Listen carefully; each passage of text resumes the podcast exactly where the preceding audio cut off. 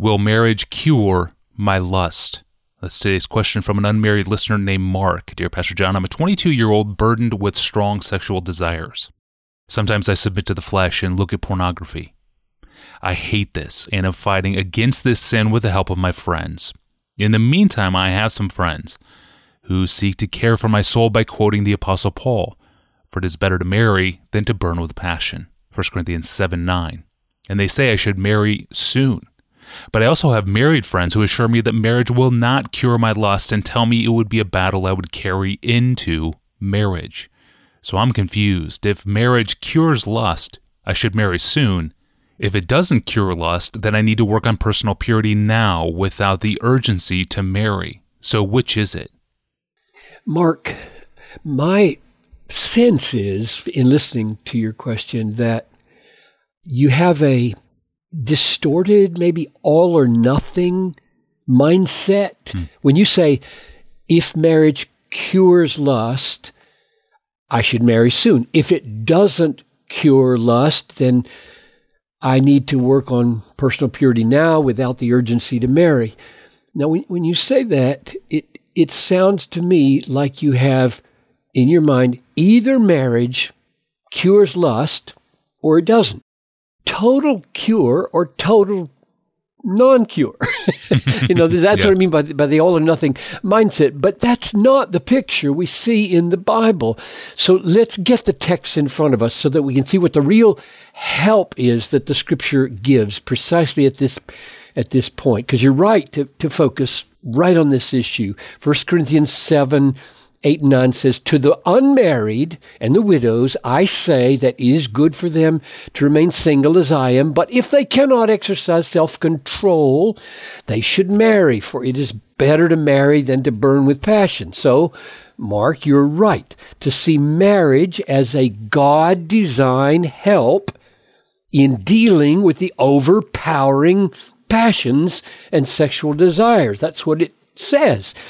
But there's nothing here that I see about a total cure, but rather a definite offer of help. Same thing in, in 1 Corinthians uh, 7 earlier, verses 2 to 5.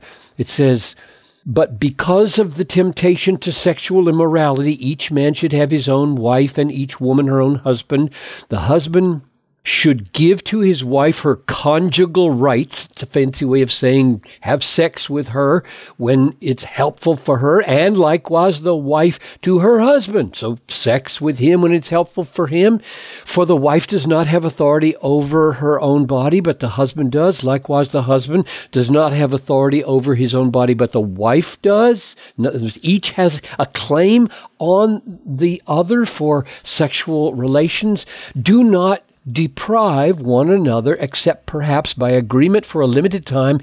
Here comes this interesting part that you may devote yourself to prayer, but then come together again so that Satan may not tempt you because of your lack of self control. Hmm. So clearly, Paul is teaching that God has designed sexual relations in marriage as a way to weaken sinful impulses towards adultery. Otherwise, he wouldn't have, have said, Get back together quick. yeah. Satan's going to yeah. tempt you.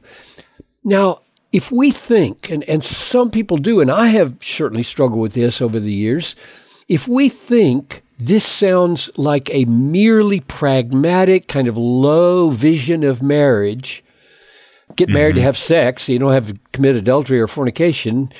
Well, it's not. It's not. It's a pragmatic effect of marriage, which is a far greater reality than its merely sexual pragmatic effects. To see the vision of marriage, the big, glorious, God centered vision of marriage, we would go to Ephesians 5, for example. But just like it would be wrong to think that sexual pragmatics is the totality of the meaning of marriage, it would also be wrong to think that the magnificent theological vision of marriage in Ephesians 5, with, with Christ and the church modeling the roles of husband and wife, did not include these nitty gritty practical sexual effects of marriage. So it's both and, not either or. Both magnificent God centered vision of marriage and nitty gritty, practical, physical effects of marriage.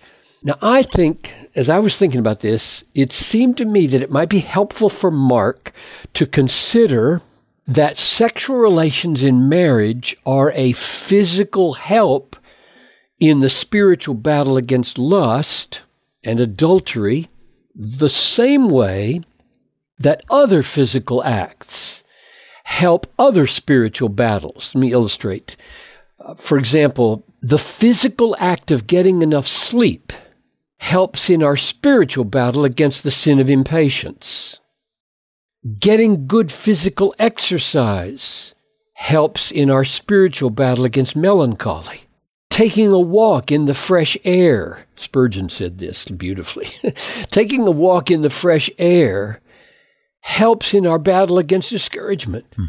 Considering the lilies and the birds and the heavens helps in our battle against anxiety. Jesus said so, Matthew 6. Physically getting up, getting up, using your legs to get up and leaving his coat behind and running out of the house helped Joseph defeat the sin of adultery with Potiphar's wife. Hmm. That's why Paul says, flee fornication. That is, use your muscles and run, right? This is a right. physical fight as well as a spiritual fight. It's why he says in Romans 13, 14, make no provision for the flesh.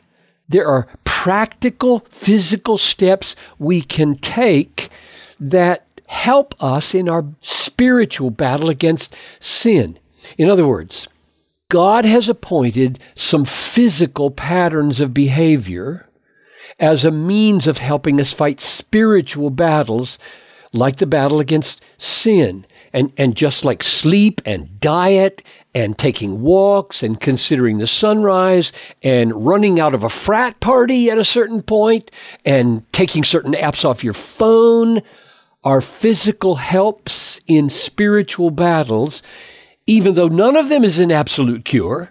In the same way, sexual relations in marriage is a great help in the spiritual battle against lust and adultery, but not an absolute cure. And, and the reason we know this from Scripture is that Jesus gives such strong warnings against committing adultery, like Luke 18 20. Don't commit adultery there would be no desire for adultery, for goodness sakes, right? There mm-hmm. would be mm-hmm. no desire for adultery in marriage if sex in marriage were a cure all for illicit sexual desire. Jesus wouldn't have ever had to say, don't commit adultery. So, yes, yes, the gift of sexual pleasure in marriage is a great help in fighting the spiritual battle against lust, against adultery, but it's not a cure all. Rather, all the fruits of the spirit one of which is self-control galatians 5.23 all the fruits of the spirit are still needed in marriage hmm. as well as outside marriage so let me say one other thing that i think is so important lest i, I create a artificial view of, of marriage um, marriage in the sexual relations uh, at their best create a firewall between the couple and adultery and pornography in other ways besides merely physical. We shouldn't think of the protection from sin merely in terms of sexual relations as a physical release. Kind of like a pressure valve that got to keep this guy from exploding in all the wrong places. So he's got to have this pressure valve released, you know, every now and then. That's, that's a truth, but it's not the totality of what's going on when Paul says that sexual relations are, are a firewall. There's more to it than that. And, and I think in our culture, which has so prostituted sex into a hookup weekend sport, it's very hard for them to grasp what I'm about to say. Hmm. God intends that in the intimacies of physical union, in marriage, something amazing, glorious, beautiful, spiritual take place, depths of affection covenant intensification, spiritual union, unfathomable personal bonding take place, which as they grow, these depths of union make pornography and adultery more and more unthinkable. That's the real glory of sexual relations in marriage. So, Mark, as you go on fighting for sexual purity in your single life by the power of the Spirit, that's what you should, should dream of and pray toward in marriage. That's really great counsel on marriage and, in principle, words that are applicable to a lot of life, talking about the physical helps and spiritual battles, uh, even though none of those helps are absolute cures. That's really, really good on so many other fronts where our physical life and our spiritual life meet. Thank you, Pastor John. And Mark, thank you for the question. For everything you need to know about this podcast, go to desiringgod.org forward slash ask Pastor John. Well, it's better for us that Jesus is gone away from us. He said so. But how so? Why is his absence better for us than his physical presence? That's the question for us next time on Wednesday. I'm your host, Tony Reinke, and we'll see you then.